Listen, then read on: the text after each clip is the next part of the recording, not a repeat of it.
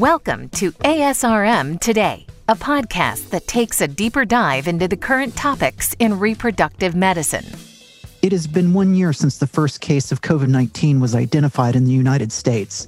Despite the downturn in transmission rates in the U.S. during the summer months, the pandemic continues to have a firm grip on the nation, with most states experiencing a continued upswing in case numbers. ASRM has issued a new update of patient management and clinical recommendations, and we're going to talk about it today on the podcast. I'm Jeffrey Hayes, and on this episode, I speak with Dr. Jodie Dionne-Odom, who's an associate professor in infectious diseases, chief of women's health at 1917 HIV Clinic at the University of Alabama at Birmingham, and member of the ASRM COVID 19 task force. Dr. Dionne-Odom, welcome back to the show. Thanks, Jeffrey, for inviting me back. So, one focus of this update is truths versus myths. And in this respect, the truths of COVID 19 vaccination and testing. Could you walk us through some of these points? Yeah, you know, we thought that given the timeliness of what's happening with the pandemic right now, and just to set the stage, you know, we're looking at 2 million deaths globally and almost 400,000 deaths in the United States with the availability just last month of these two new incredibly effective vaccines, that this is the time when we want to highlight what we know and make sure that the members are able to answer the questions that we know they're already getting from patients about the vaccine. In order to put the truths out there, we listed it as a series of truths to help with counseling and talking with patients directly. Thank you. So, we also know that there is a new SARS CoV 2 variant that has emerged. Also, has anything changed about COVID 19 as we know it right now with its long term effects? Yeah, so let me hit both those points separately. First of all, there's a lot of concern and a lot of attention being paid to these new viral variants. Coronavirus is an RNA virus, so this is the type of virus that can change frequently as it passes between people and spreads around the world. So we have been looking for this, but we're we're quite surprised by how quickly it has spread. You may have heard about these new viral variants that were have been described in the UK and in South Africa and in Brazil now, according to the World Health Organization, seen in more than 50 countries. And what it looks like is this viral variant allows for the virus to attach more easily to the cells inside the body. It looks like it's more easily transmitted from person to person. And this really adds an extra onus on preventing infection and doing everything we can to prevent person to person spread. Some people expect that these viral variants will become the predominant circulating strains only time will tell, but I think now is the time to prepare. The other point that you mentioned is about this these long COVID symptoms. So people who've had COVID, many of them will be able to tell you that they didn't feel fully back to themselves for a while after infection, especially for people who were quite sick and in the hospital. Many of them, three, four, even five months later, continue to have fatigue, continue to feel like they're just not their thinking is not where they would like it to be back to. And a lot of work is being done at the NIH and other investigators to try to understand what the mechanism is so we can try to prevent some of these long term effects for people. We're really just starting to understand what this is. And of course, our field is reproductive medicine. Have there been any updates for patients desiring conception or who are pregnant in relation to the COVID 19 vaccine? We are starting to understand more and more that COVID 19 is a bad infection for women who are pregnant to get. We got some early hints from the earliest days, but really is becoming more clear with large data sets that compared to non pregnant women, pregnant women who come down with COVID, most of them do very well, but there are a subset who end up sick in the hospital, even in the intensive care unit, and needing to be on a breathing machine.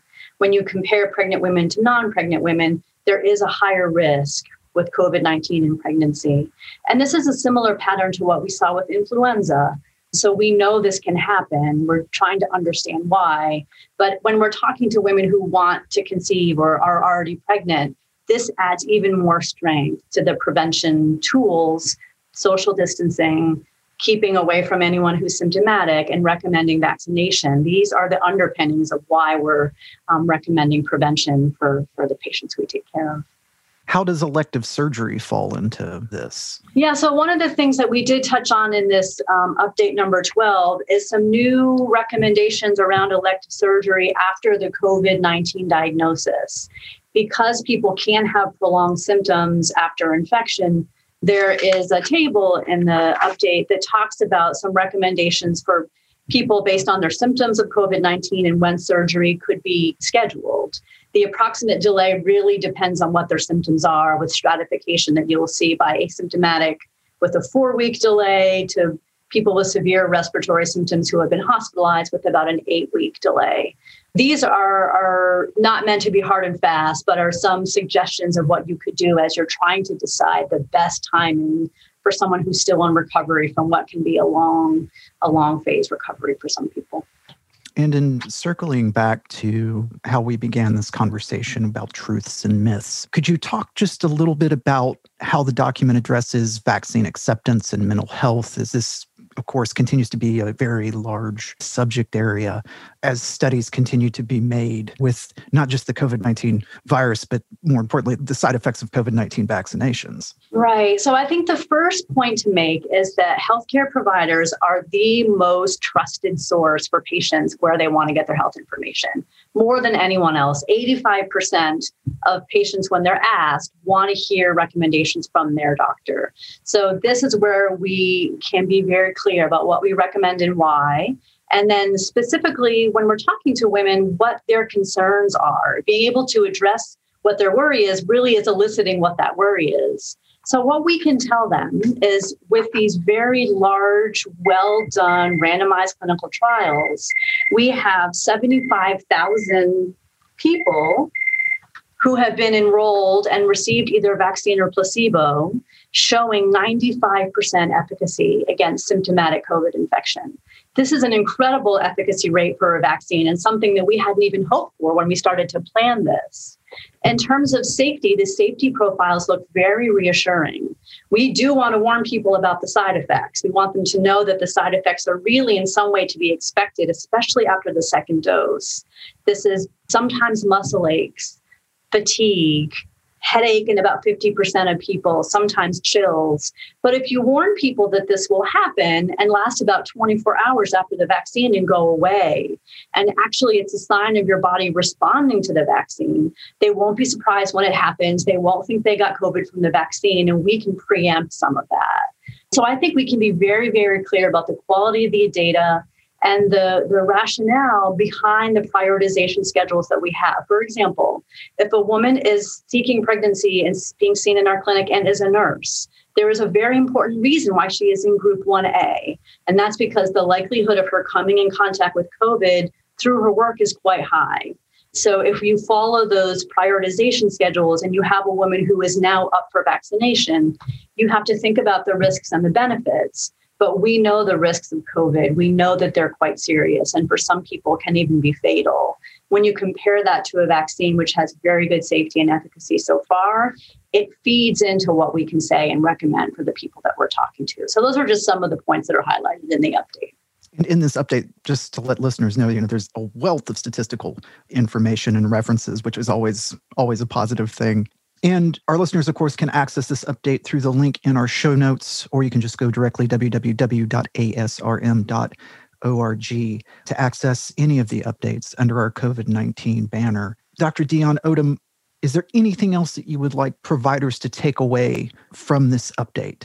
I guess the last thing to mention um, in terms of a vaccine truth that I want to make sure that we are very clear about is that there is no evidence that the COVID 19 vaccines cause or contribute to infertility. This is something many of us are hearing from patients and even people who may be among our family and friends. This is another one of those truths that we need to be out there straight and in front of people and telling them there is no data to back up this claim. I've been speaking today with Dr. Jodie Dionne-Odom about the update to the ASRM COVID 19 Task Force Update number 12, which is out now. Thank you so much for being able to come back and speak with us, and I, I hope we can get you on again soon. That sounds great. My pleasure. Thank you. Until next time, I'm Jeffrey Hayes, and this is ASRM Today.